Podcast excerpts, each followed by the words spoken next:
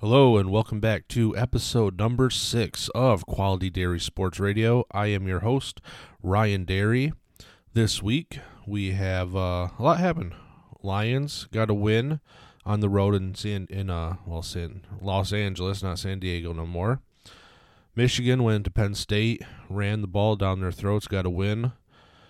Uh, Red Wings not looking good once again this week. Went one and two. Uh, college basketball is back and started up. Michigan Wolverines began their season. We'll talk about them some, maybe a few other things, but uh, yeah, let's start with the game yesterday. The Detroit Lions went on the road after their bye week to play the Los Angeles Chargers. Really good game overall. Back and forth. Lions end up getting a walk off field goal for the win. We were tied at 38. Got the field goal, 141 38. A lot of scoring in the game. Like I said, the, the offenses went up and down the field. Gibbs went over 100 yards combined with rushing and, and catches. Montgomery had over 100 yards coming back from that rib injury. Good to see him back with those two guys both in the backfield. I mean, you could probably talk of them being the best tandem of running backs of any team. And then Amon Ra went over 100 yards receiving. Really good game from us. We moved the ball. Defensively, defensively, we just couldn't really get much pressure on the quarterback. Herbert had time back there to throw, and he was on his game yesterday. A lot of big passes. He was on point. His the ball coming out was perfect. It was beautiful. The passes he was throwing. Uh, Keenan Allen had a big game. Once again, one of those guys that has been around for a long time. Every year, puts up big numbers. Yeah, it was back and forth. A lot of going forward on fourth down by both teams. The refs made their uh, name in the game with some questionable calls. I'll, say that against the Lions. Some questionable pass interference calls that uh, put more points on the board for the Chargers. But uh, yeah, overall, really good game by the Lions. We got the win. That's the biggest thing. We got the win on the road in a tough environment. Well, I shouldn't say that. Not a tough environment. It's Los Angeles. It's mostly a home game.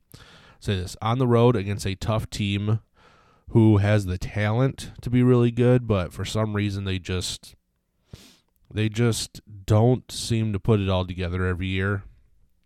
And that's been happening for the last 15 years, even when they had uh, Philip Rivers and LT and stuff. But yeah, a lot of going for it on the road for us on fourth down. Paid off every time except one, I believe.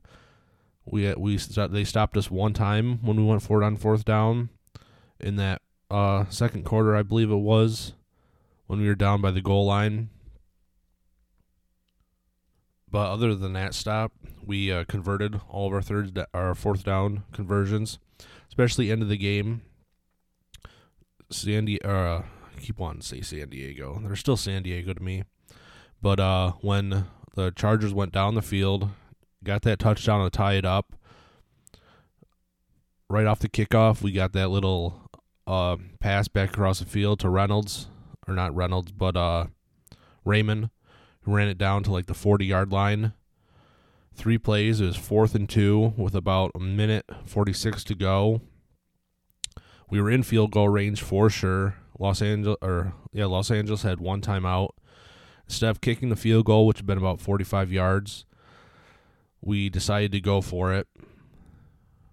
Goff completed the pass, to Sam LaPorta, which basically sealed the game for us. We were taking a couple knees then, kicked the winning field goal at the end, and I gotta say, even I was a little skeptical of going for it right there, but with with I can't it's hard for me being a Lions fan knowing what we've been in the past and when we go for it so much on fourth down most of the time I'm I'm good with it.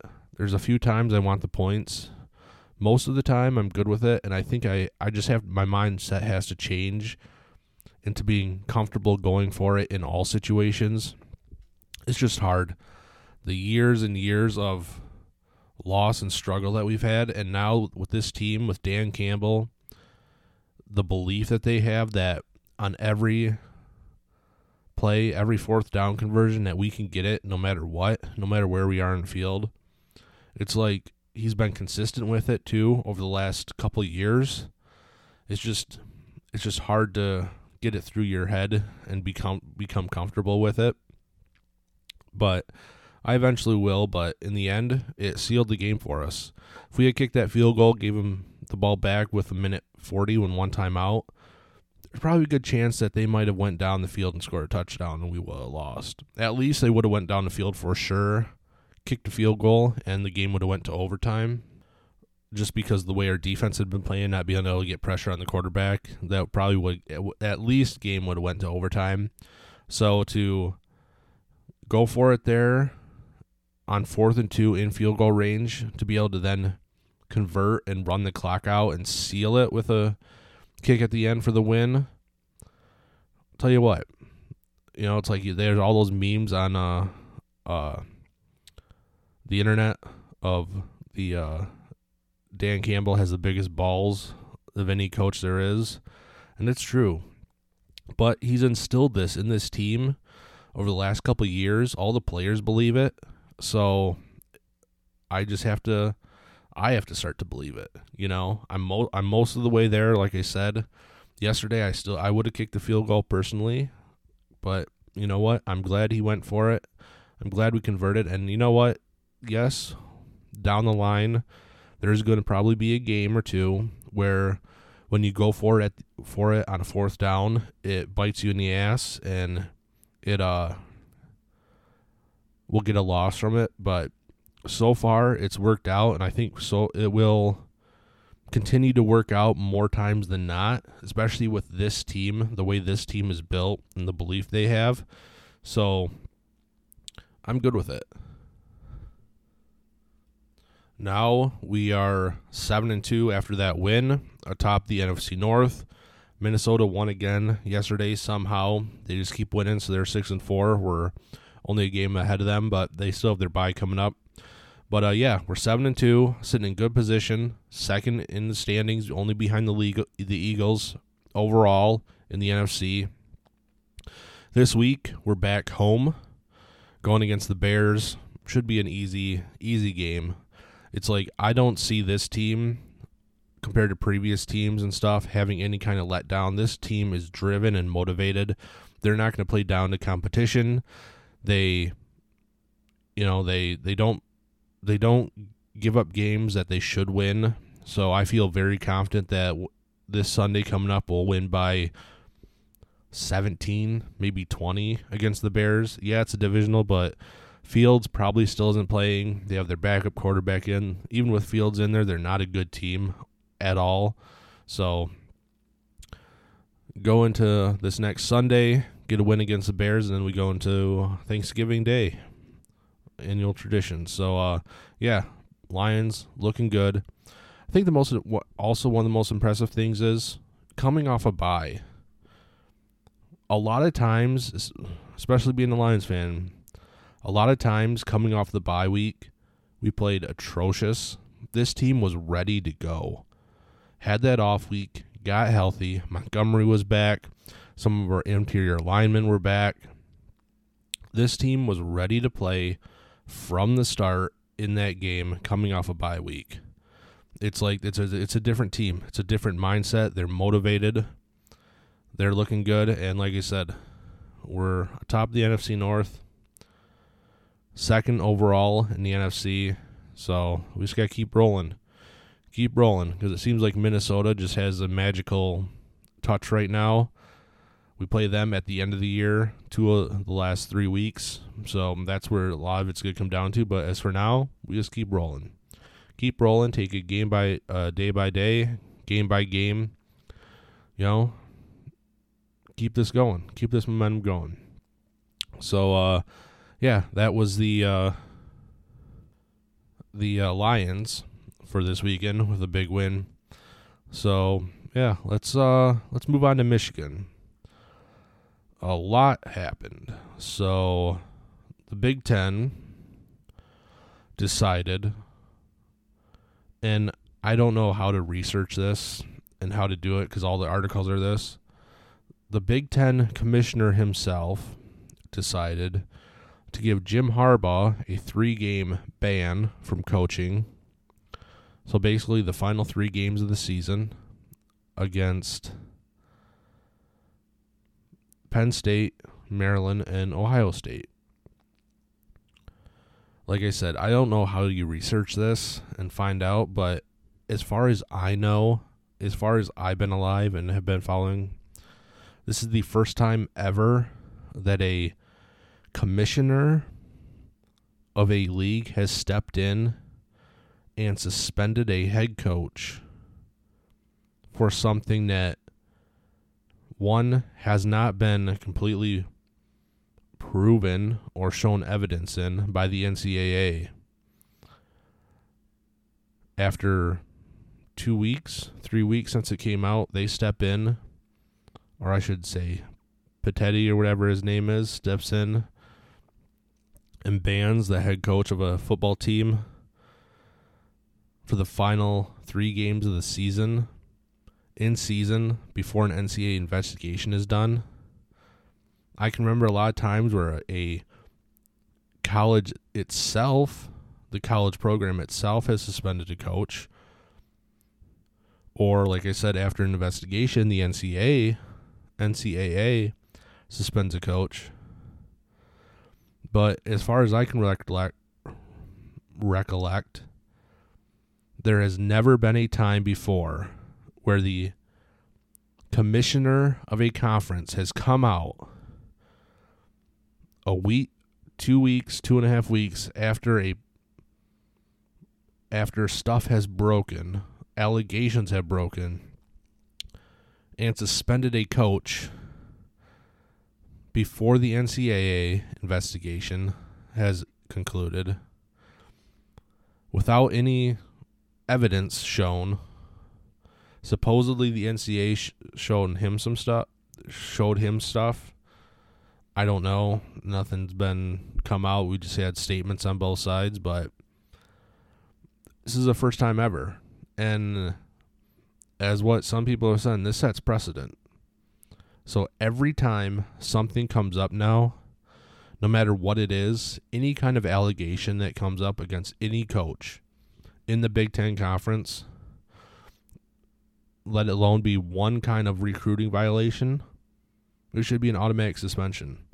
They're good. They uh, they are going under this sportsmanship policy, this bullshit sportsmanship policy about somehow they affected outcomes of the game because they weren't doing it fairly when everyone in the goddamn conference and nation does the exact same thing just didn't get caught and we don't even know what the NCAA even has on Michigan. Connor Stalions resigned, so he doesn't have to cooperate with shit. He doesn't got to talk to nobody what actually does uh, the NCAA actually have? So this is a first time that, like I said, that I can remember this ever happening from a Big Ten, from a commissioner of a sports league in college football doing something like this. So Harbaugh was not allowed to be on the sideline of Penn State game. Another spineless fucking thing that this commissioner did was waited until Friday.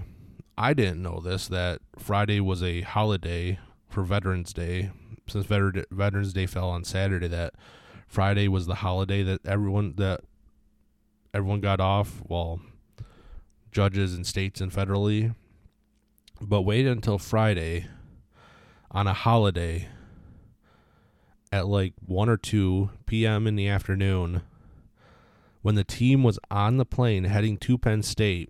So there was no phone call or nothing where the coach had to find out from online social media. What a gutless fucking coward this motherfucker is. Like, you couldn't be a fucking man and call up Harbaugh himself and tell him that he has been suspended three games, or call up the uh, Warde Manuel, the AD, and tell him that Harbaugh has been suspended three games. You leak it to the media earlier in the day. You wait until they're on a plane where they have to find out from online source from online uh, social media and stuff that this has happened. What a gutless, spineless fucking coward this motherfucker is. One, he gets pressured from all these whiny crybaby fucking coaches and ADs in the Big Ten who are all doing the exact same shit.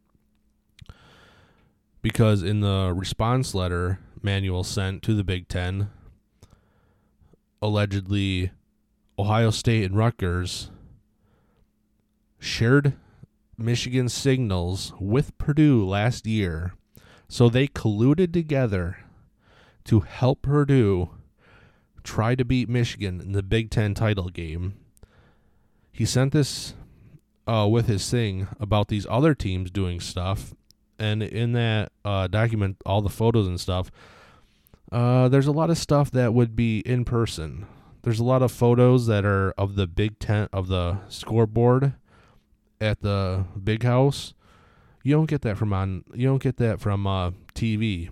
You don't get the TV watching the replay board in the big house. So that means someone was taking pictures or video of the video board in the big house. But I guess that's okay. I guess what everyone else does and these things that are coming out from these people on other teams doing the same shit is okay. It's a one sided fucking issue, I guess. But yeah, the Big Ten commissioner is a fucking coward, a fucking pussy to not be able to do it man to man or to somebody in power at Michigan, but no, waits till they're on a plane going to Penn State on a Friday on a holiday to suspend them. What a fucking coward. He is a fucking loser coward who overstepped his boundary and listened to whiny cry bitches in the Big Ten and ADs in the Big Ten because Michigan is that much better than them. If you listen to anybody who talks on the issue, especially players who played, coaches, not in the Big Ten, but other ones because the Big Ten guys are fucking whiny bitches because they just can't beat Michigan because Michigan has all the talent. They all say everyone does it. And does it help? Does it sway the game? No. It's like just because you might know what something means, you still have to stop it. And the talent that Michigan has on this team and the right now is better than everyone else. It's like years ago when Michigan sucked, couldn't uh, beat Ohio State, couldn't did, wasn't not winning titles. Guess what? The talent wasn't there. The last couple years, the amount of first round draft picks and the amount of draft picks in general that have been in the NFL is only behind Alabama, Georgia, and Ohio State, I believe. And this year's team, if all of the juniors decide to go who are eligible, some are saying could have 18 picks in this draft, which would set a record. It's not about fucking signs, because everyone fucking does it. It's about talent. This team is more fucking talented than everyone else, and everyone wants to bitch and cry about it. So, with Harbaugh being out, we go to Penn State. Sherrone Moore was the becomes the uh, acting head coach. And what do we do in Penn State? We get the win. 24, uh, 24, 28. What the hell was the final score? 28 to 15. 24 to 15 was the final score. And Penn State got a garbage touchdown at the end of the game with a couple minutes left. Now, this game was basically a I would say if Harbaugh was there, we would have won this game by 30. We threw the ball 8 times, and those 8 times all occurred in the first half. In the second half, we attempted only one pass that was called pass interference, so it didn't count. We ran the ball 35 straight times. Did not throw the ball once in the second half and won the game. We ran the ball down Penn State's fucking throat. We were more physical and we were better all around than that team. Our defense shut out Penn State's offense. Allar at quarterback looked pedestrian. The only way he beat us was with his legs a few times. He could not throw the ball. The running back had some plays, but for the most part, our defense completely shut Penn State down, out physical them, showed that we were the superior team. In today's world, in the second half of a game, against whatever you want to say about Penn State, at the time was a top 10 team in the country in their place. You go in there, throw the ball eight times, eight times total in a game. In the second half, do not uh, complete a pass, do not attempt a pass. Run the ball 35 straight plays and get the win. I want to see some other teams do that. So have someone else do that. Michigan out physical them. Now I do think Sherrone Moore was playing I want to say conservatively not to lose once we got up in the game 14-9. I do want to say he didn't want to lose the game by throwing the ball a lot. He wanted to control the clock and stuff like that and just not lose instead of really trying to win.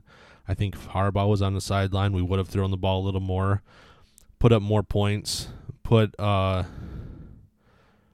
put Penn State to bed earlier. But even with all that said, to go out and dominate the game like that, what are people going to say now?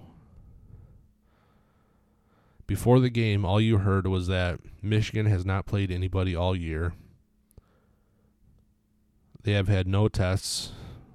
Penn State on the road will be their first real test of the year. What are they going to do? They don't have their head coach on the sideline.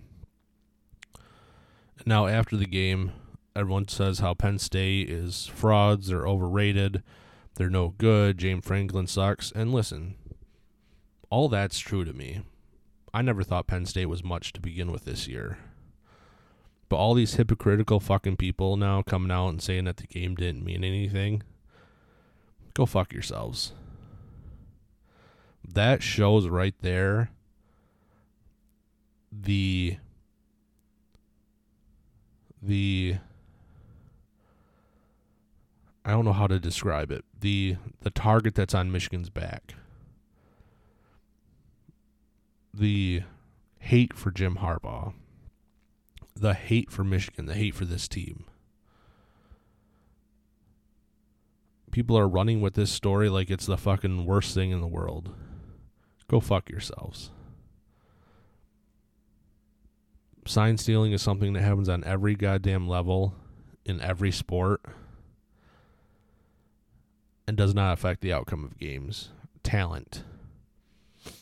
You want to know here's here's here's one issue I have you want to know what's even more uh, of an advantage over any of this stuff that's more cheating, I would say, in the realm of the game games.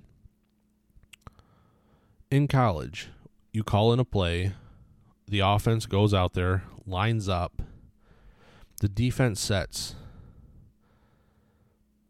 Then the offense stands up, looks to the sideline. The head coach, the coach, the defensive coach or I should say, the offensive coach, gets to see what the defense looks like on the field and then can call in and change the own play from the sideline.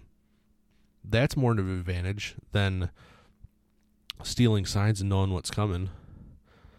It's not the player, it's not the quarterback on the field doing this, having two plays and checking to another one. No. It's the head coach, it's the coach, head coach, offensive coordinator looking at the defense and him himself reading the defense and changing a play.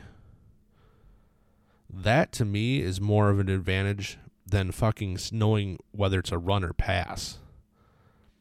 Letting the head coach instead of the players on the field, especially and namely the quarterback, read the defense, the coaches, and then changing the play instead of the quarterback. Yeah. The NCAA is a fucking joke. Hopefully, the one thing that comes out of this is we go to fucking headsets.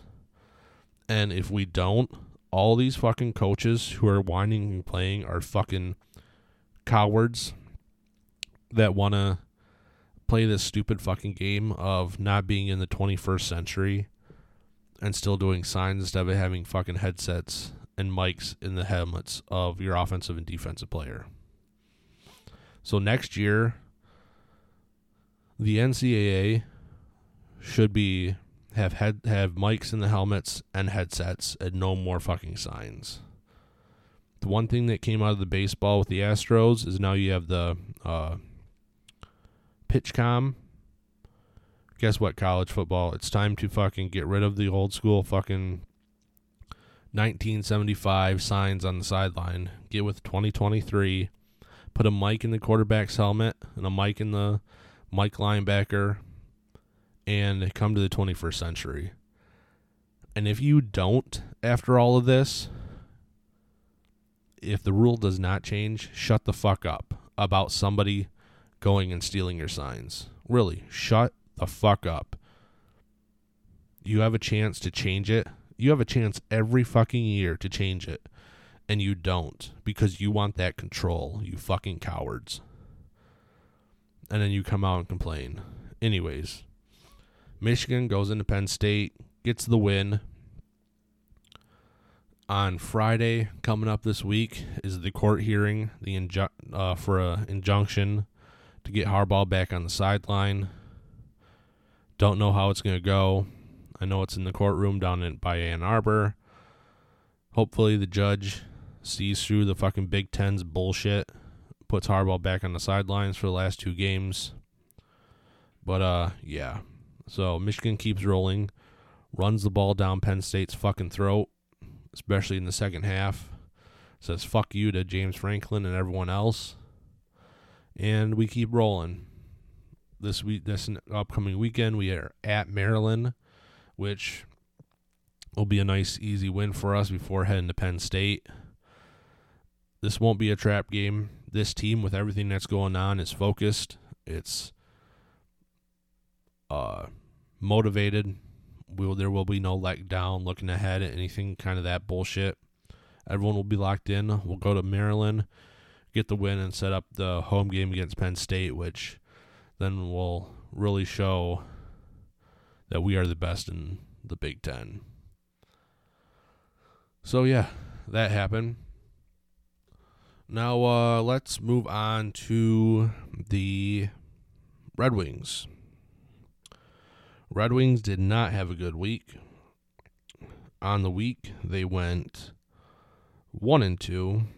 To start the week, on Tuesday, they played the New York Rangers on the road. Let's just run through the scoring summary really quick. In the first period, Trocheck scored to give the Rangers a 1 0 lead. In the second period, Kreider made it 2 0 for the Rangers. Trocheck got his second of the game, making it 3 0. Panarin 4 0. And then Cooley 5 0. Rangers led 5 0 after the uh, second period. In the third, Rasmussen scored for Detroit, making it 5 1. Kostin got a goal, 5 2. And then Andrew Copp making it 5 3. Once again, which has been a theme for the last couple weeks for the Red Wings, they come out and they have absolutely no life. New York, for the first two periods, was a far superior team than the Red Wings, and it wasn't even close. Just watching the game, New York was there to play, the Red Wings were there to skate around. They dominated the offensive zone. They had puck possession most of the time. They were faster, they were more physical. It's like the Red Wings just decided that it was a day off or something. And then what did they do in the third period? As they've had the last couple weeks, the Red Wings are like, huh, we're here. A game's going on. Maybe we should actually start to play. Now, yes, the Rangers sort of let up a little bit, and we scored three goals in that period. But in no way, shape, or form was that game that close. It's like the Red Wings decided to start to play in the third period, be a little more physical, start to uh, try and do something, but it's far too late.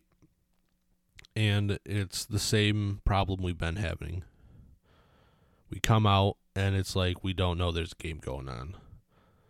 I don't know if it was the beginning of the year when we had that five game win streak, if they thought that just because of that, even though they have done nothing, they haven't played the made the playoffs in years, that they can just walk out on the ice and win and not have to do anything. I don't know if they got in their heads after that small little win streak to win streak to start the year. But once again against New York came out with absolutely no effort, no passion, no like I said, it's like they were just out there skating, skating around. New York showed up to play a game. Michigan or uh, Michigan, the Red Wings showed up just to skate around on the ice. And then when the third period started, and they said, "Huh, there's a game going on," it's far too late. So, shit needs to change. I don't know what that is, but well, I do know what that is, which we'll get into. But uh, that was the Rangers game. Then on Thursday, Red Wings came home to play Montreal. We'll go through the scoring. In the first period, Matheson for Montreal gets them on the board 1 0. Fischer in the second period ties it up 1 1. In the third, Nick Suzuki gives Montreal the lead back 2 1. JT Compher got a goal in the third to make it 2 2, and in overtime, Cole Caufield scored on the power play to make it 3 2. Once again, no life or energy in that game.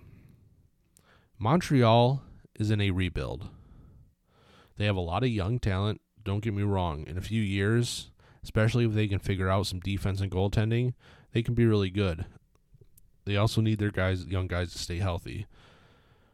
But the Red Wings as a roster is better than them right now, and they didn't play like it.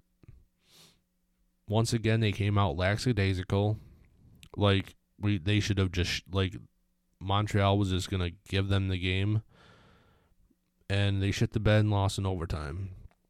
Yeah, they got a point out of it, but it should not have been a game like that. It should not have the Red Wings are a better team, supposedly, than them. I, I don't know if I can say that anymore because right now, the, the way they're playing, they actually look like shit. But Montreal came in ready for a game, and it showed. Yes, we got it to overtime, but once again, that game was not what it was cracked up to be. Montreal was a better team again that night.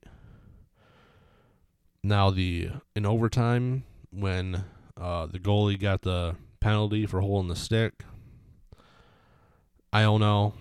That's a questionable call. I guess I can see where he was sort of holding the stick, but the Montreal player is the one who went into him and sort of interfered when he was getting rid of the puck.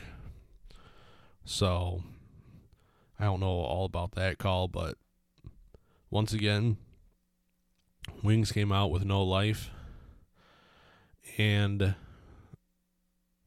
yeah, just terrible. And we'll get into the issue of that game too. Then on Saturday, they were at home once again and played Columbus.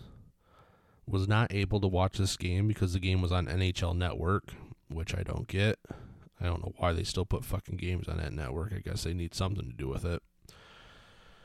But in the first period, Raymond got on the board first for Detroit, making it 1 0. Fabbri got a goal, making it 2 0. Texier came back for Columbus, making it 2 1. Fantilli got a goal, making it 2 2 after one. Second period, Kuraly got on the board for Columbus, making it 3 2 Columbus. Then DeBrincat scored, tying it up 3 3. Sprong got a goal, making it 4 3 going into the third. The third period, Walman got a goal, making it 5 3. And then Line A got a goal, making it 4 5. So the Red Wings hold on against Columbus at home 5 to 4. Was not able to watch this game, only saw the highlights, but I'm going to guess it was the same thing. Even though Detroit started faster, I believe when I was watching the highlights, they said that it was the first time Detroit scored the first goal in eight games. But I'm guessing how it played mostly like the rest of the games. Really no energy. Maybe they come out with a little more because they jumped up, but they were down in the second and then squeaked it out in the third. But to win 5 4 against Columbus at home is nothing to be proud of. And now to get over the, the now to go over the overarching issue in which I see defense. I'll say it again. Our defense is pathetic. It's terrible. Jeff Petry needs to fucking retire.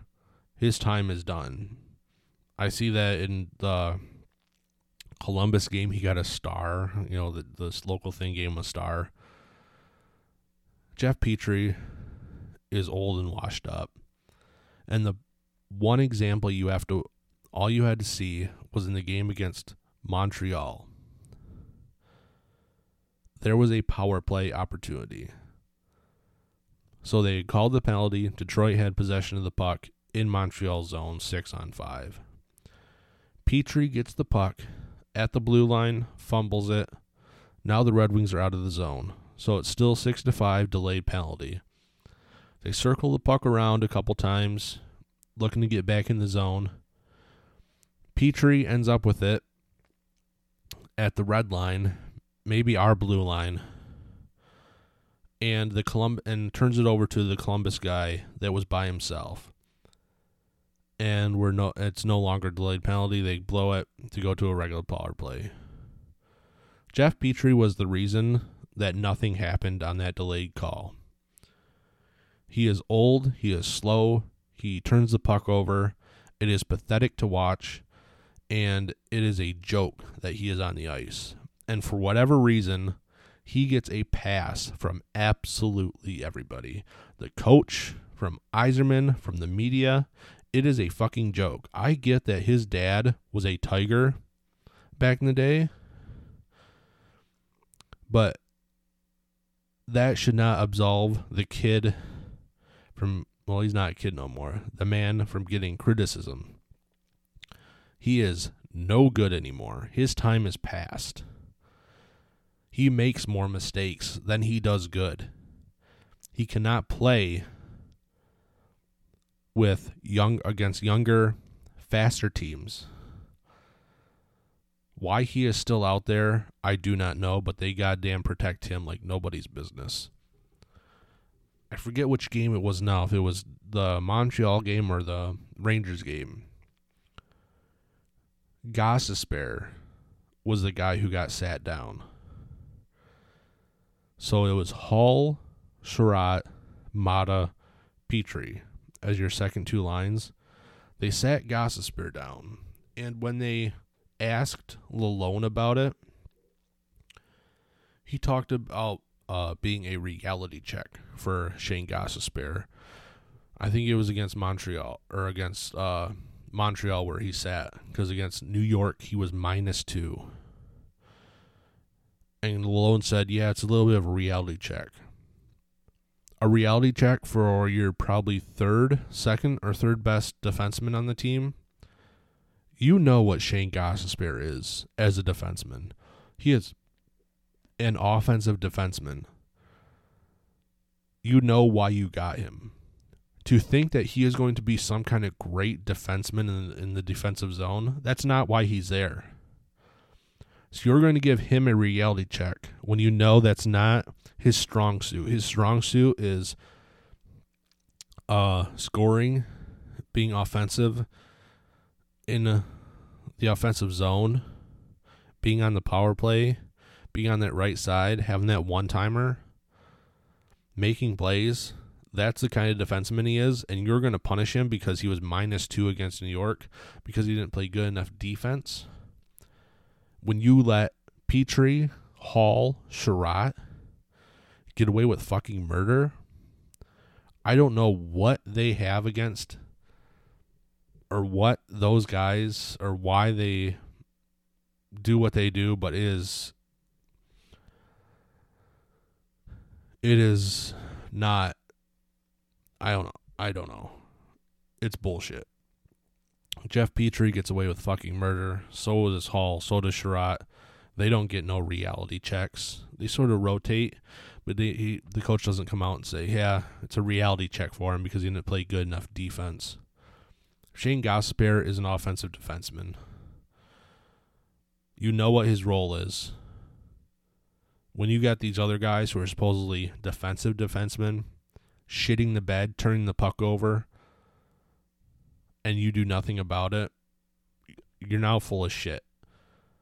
And that's a point that I'm starting to see. I don't know if Derek Lalonde is the guy for the job. He has made some fucking moves or shit he does during games that I trusted Yzerman last year when he hired him. And more and more it's looking like to me he's not the right guy for the job. And you pull bullshit like that and sitting Gostisbehere because against New York he was minus two when these other guys suck have played 10 times fucking worse than him and don't do nothing about it keep praising them because of their age now you're starting to uh, talk bullshit like you are some kind of fucking guy who wants to run things his certain way. If guys don't fully believe in, I don't know. There's something about him that's starting to rub me the wrong way, and I don't think that Derek Lalonde is going to be the guy who's going to do shit with this team or any team in the future. He's starting to rub me the wrong way, especially when you make moves like that. You make moves like that with a guy who you know his skill set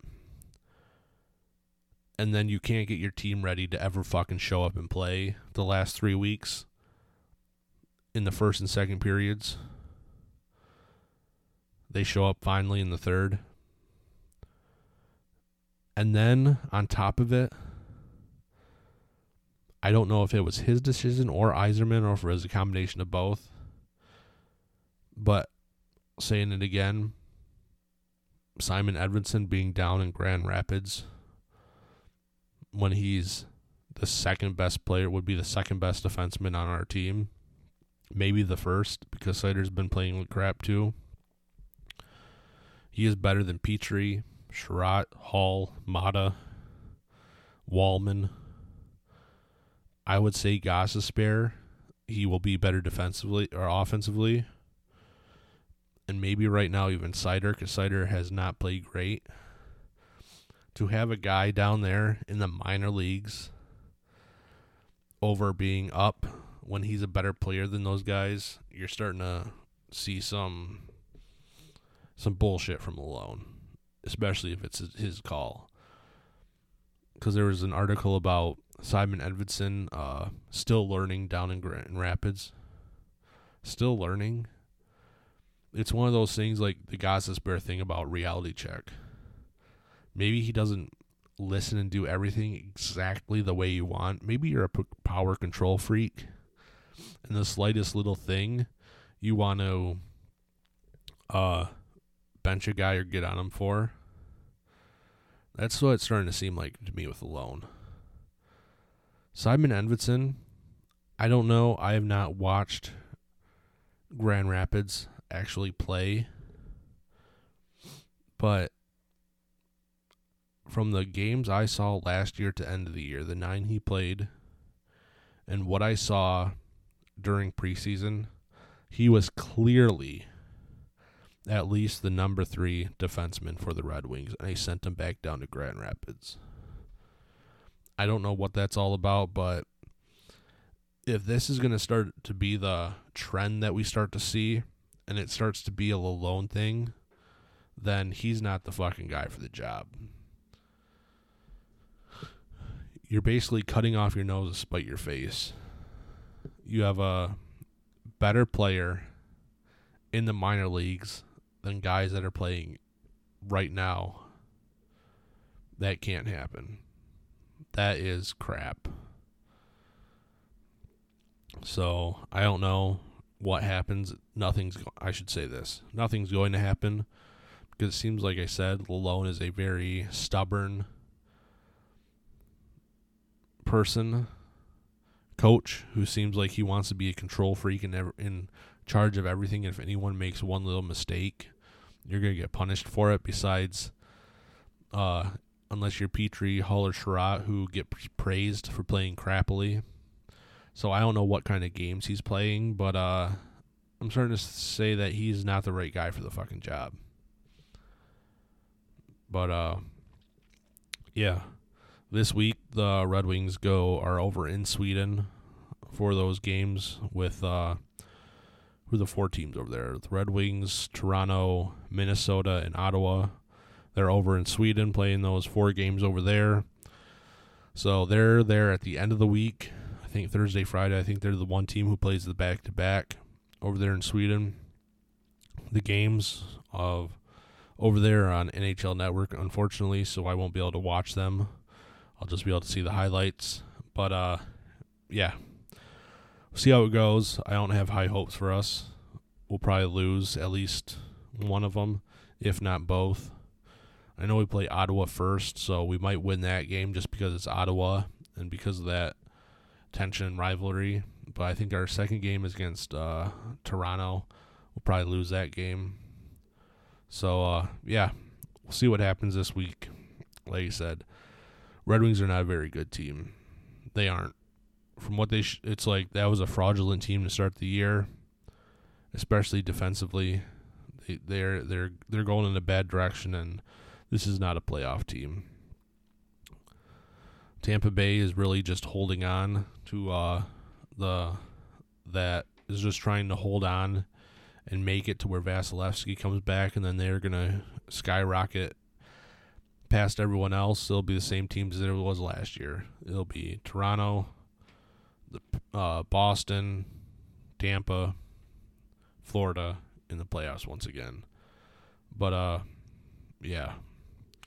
So we'll see how this week goes. Like I said, don't have much hope. Not seeing lately what this team is doing, especially defensively. You can't get better with old guys. If you put young guys out there, they can grow. Old guys are what they are. You can't change their ways. You can't make them faster. You can't make them younger. So it's gonna be a it's gonna be a long season for uh, for the Red Wings. It's it's starting to get hard to watch games because they're playing so bad. So uh yeah, that's uh that's the Red Wings. Not a great week, but uh yeah. One thing I do want to touch on uh, concerning the NHL. What the hell is going on in Edmonton? Edmonton goes on the road against San Jose, who is the worst team in the league. And San Jose beats them. Edmonton lost to San Jose and got tied with the worst record in the league. Who?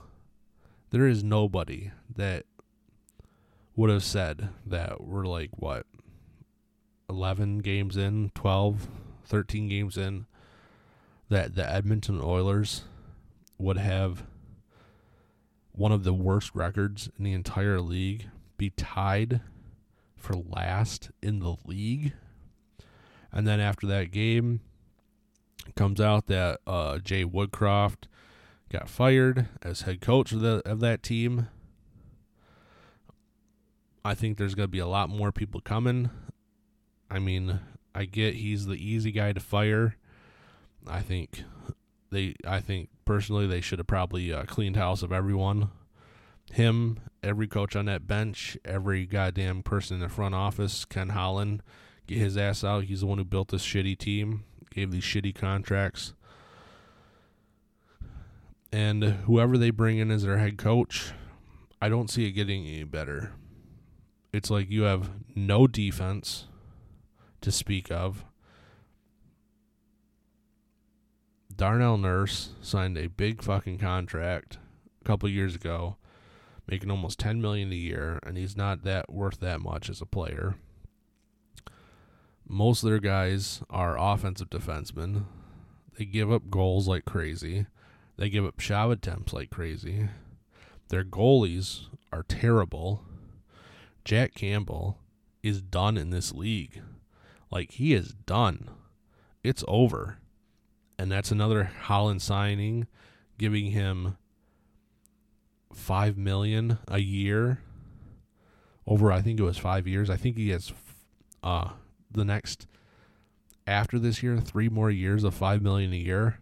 Like Campbell is done in this league.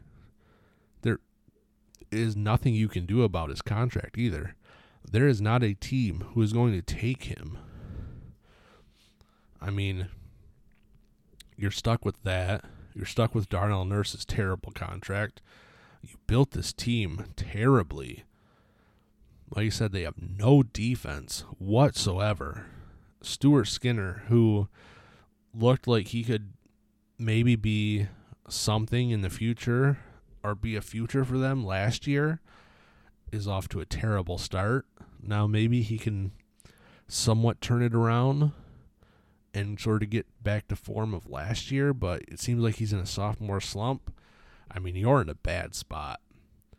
And for you as a team this year to maybe not make the playoffs, and really this year as a team, maybe just be god awful all year and have a top draft pick, that's going to be tough. And I don't know what's going to happen after this year.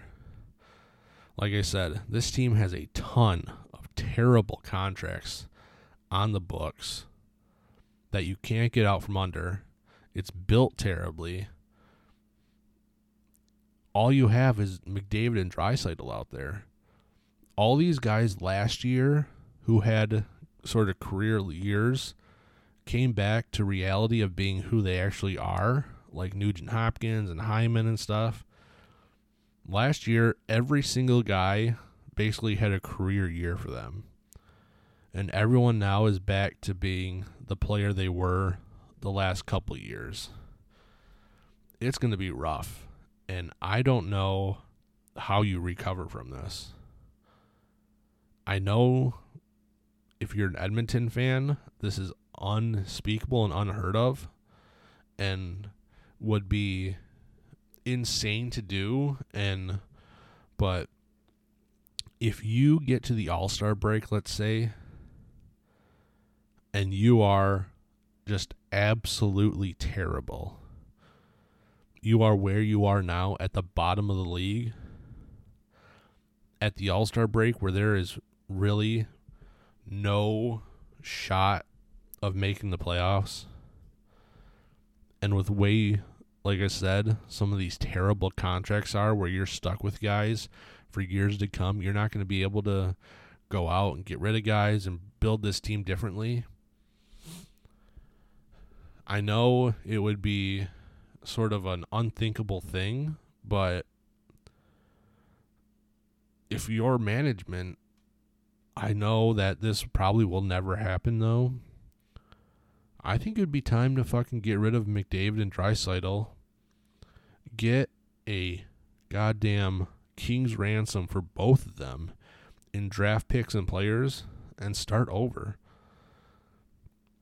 Because one thing that's not going to be happy or one two people who are not going to be happy this year with what's going on is McDavid and Draisaitl you could see that the last two years in the playoffs, them going out the way they did, that they want to win more than anything. And losing pisses them off and makes them more makes them mad more than anything.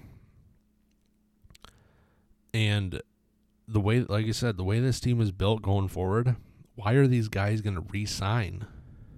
Why are these guys going to come back? I believe Draisaitl has two more years and McDavid has three. Like, there's really no good outlook for this team. And uh, like I said, it's basically impossible and will never happen. But, and I don't even know if I was the owner of a team that I could even do it. But man, the smart move would probably be to trade away McDavid and Draisaitl. I know McDavid is just the best player in the world and a, gonna go down as an all-time player, but you're in a bad spot. You could get a ton of first round, second round, third round draft picks for him on top of players. Draisaitl also a ton of first round and second round, third round draft picks on top of players. You could probably, if you draft right, rebuild this team into a good team again in the next couple years because you take those two guys off and this team is is bottom of the barrel. It's bottom of the league with San Jose. So you're going to be picking high. You might have a few first round picks. So maybe in another four or five years, you're back to getting in the playoffs and uh, trying to contend again. But uh, yeah, where they are right now, they are they are not doing anything this year. This team is terrible. And like I said, I don't even know if I owned a team and had those two guys on it that I could even make that decision to part with them. But logically, looking at your roster, the way it's constructed, the money you owe guys, the amount of years that are on contracts where you're stuck, it'd probably be the best thing to do, but I can understand how it it would be an impossible decision to make. But yeah, they it is it probably has to be the biggest storyline of the year so far for the NHL. And now the last little thing we'll talk about today. So, uh, yeah, this week college basketball, believe it or not, kicked off, and Michigan was in action. Now, as you know, Michigan last year in basketball was terrible. Did not make the NCAA tournament. Did not do good all year. Had an issue, had multiple problems from the players that were there. The top pro- the top uh, recruits that came in could not shoot, could not play. Hunter Dickinson. It was a bad year for for Michigan. It did not work out the way anyone thought it was going to. They had the team really had no chemistry. They had no shooting. So in the uh, off season, Dickinson transferred to uh, Kansas. Jett Howard went to the NBA. Uh, Kobe Bufkin went to the NBA. I'm so mad that I'm forgetting the other guy's name that was there for five years, the point guard for us. He's gone.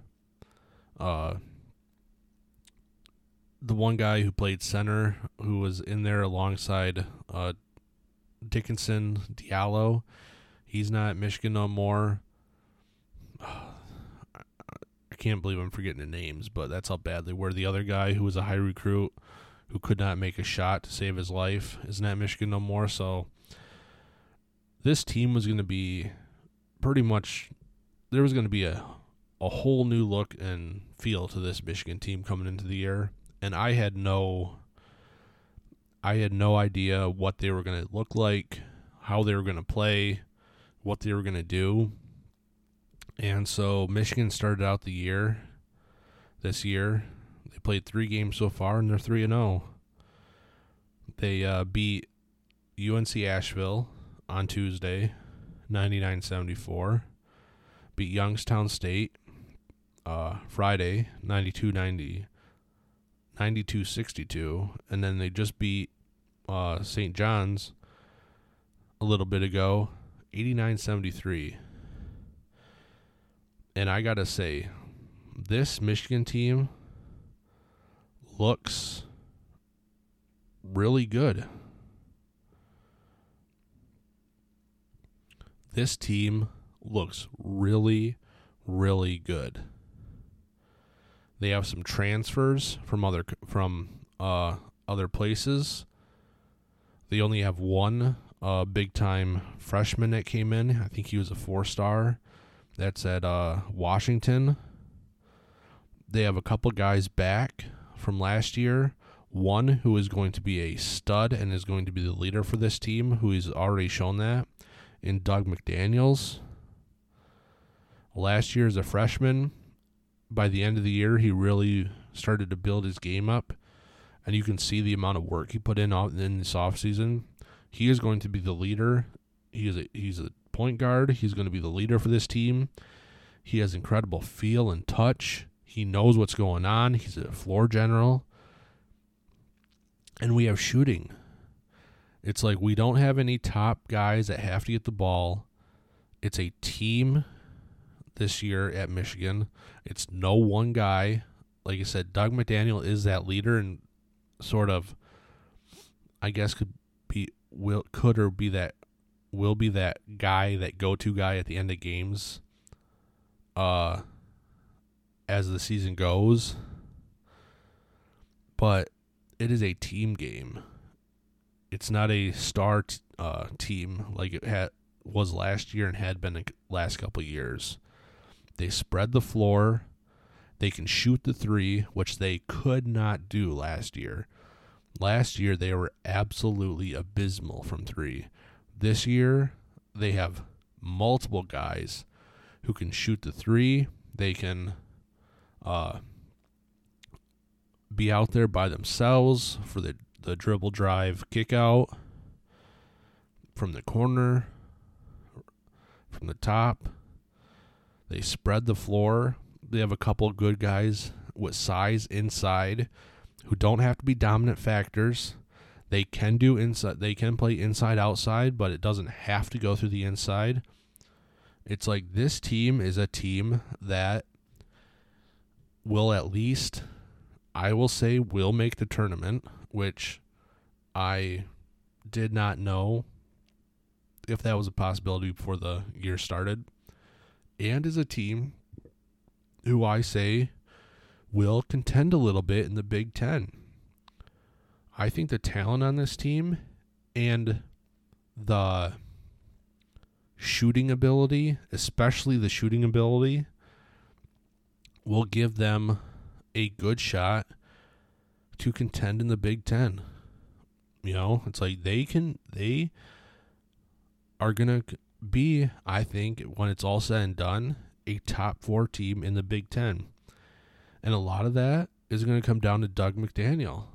The way he is playing to start the year, he is a true leader. His game is great. He scores, he he passes, he he's a floor general, and for everyone who watches college basketball, you know that in college basketball, the way the game is now, days over the last, you know, 15, 20 years, what wins in college basketball is having good guard play. Really good guard play is what wins in college basketball. And this year, that's what Michigan has they have a guy, a guy who is going to contend probably even for Big Ten Player of the Year. I know Zach Edey at Purdue really has that sort of locked up and is his to lose, but McDermott, Dug McDaniel is going to contend, I think, to be one of those finalists.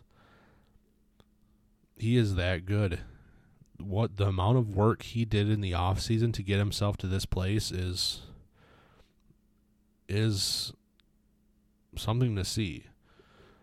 It's like this team is going to be good. Like I said, they got some transfers, they got some guys from last year. It's not a star driven team like it has been the last few years with five stars and with Hunter Dickinson. It is a team out there. It's it's like whoever's open gets the ball. They can all shoot. They can pretty much all shoot from 3. Like this is this is a team that can score. It's a team that can score. So I think that it's gonna be a, it's gonna be a good year. They're gonna surprise a lot of people. They're surprising me so far. I understand it's only three games in, but man, if you watch those three games compared to every game last year, it's a night and day team. Like I said, this team will make the NCAA tournament and will be, I think, in the end, a top four team in the Big Ten. Will they win the Big Ten? I would say that's way too early to say and I think Purdue has the big time edge. But to be top four in the Big Ten this year, to maybe be like a four seed, five seed in the NCAA tournament, I could realistically see, and to get back to to winning and being being relevant again after last year is is a huge improvement. Like I said, and maybe in three months, this is a team that could contend for it all, depending on how everyone develops. But like I said, it is a night and day team. They are not star driven. They pass the ball. They can all shoot the ball from three, especially, and even mid range. They all have good touch. Dug McDaniel is going to be a stud for us. Like, this is a team that could that's going to do some stuff. It's going to surprise some people. It surprised me already. So it's good to see. It's good to see them back to where they should be after the after last year. Last year was abysmal. Last year was rough. It was rough. Even watching a game, it was just a rough. It was not a good experience watching a uh, Michigan Wolverines basketball game last year. It was slow. It was grinded out. It was close. It was it was not good. This team is far superior to last year's team. So it's gonna be fun to watch now at least again going forward. Like I said, they're gonna surprise some people. They're gonna do pretty well in the Big Ten, and they should and they will uh, make the tournament this year, which is which right now is all I'm asking for. To contend again in the Big Ten and to make the NCAA tournament. Because once you get to the NCAA tournament, it's six games for your life, and anything can happen. So, uh, yeah, a lot of stuff this week happened. A lot of stuff coming up this week coming up. I know Michigan. Well, Michigan basketball will have a few games. Uh, the Lions on Sunday are home against the Bears. Michigan we'll see what happens with Harbaugh, but Michigan will be at Maryland on Sun on Saturday. That once again is the big noon kickoff I just saw. So uh yeah. Uh yeah, that's the podcast for today. Uh thanks for what thanks for listening. Um subscribe however you're listening. Comment. Uh yeah. And I'll see everybody next time.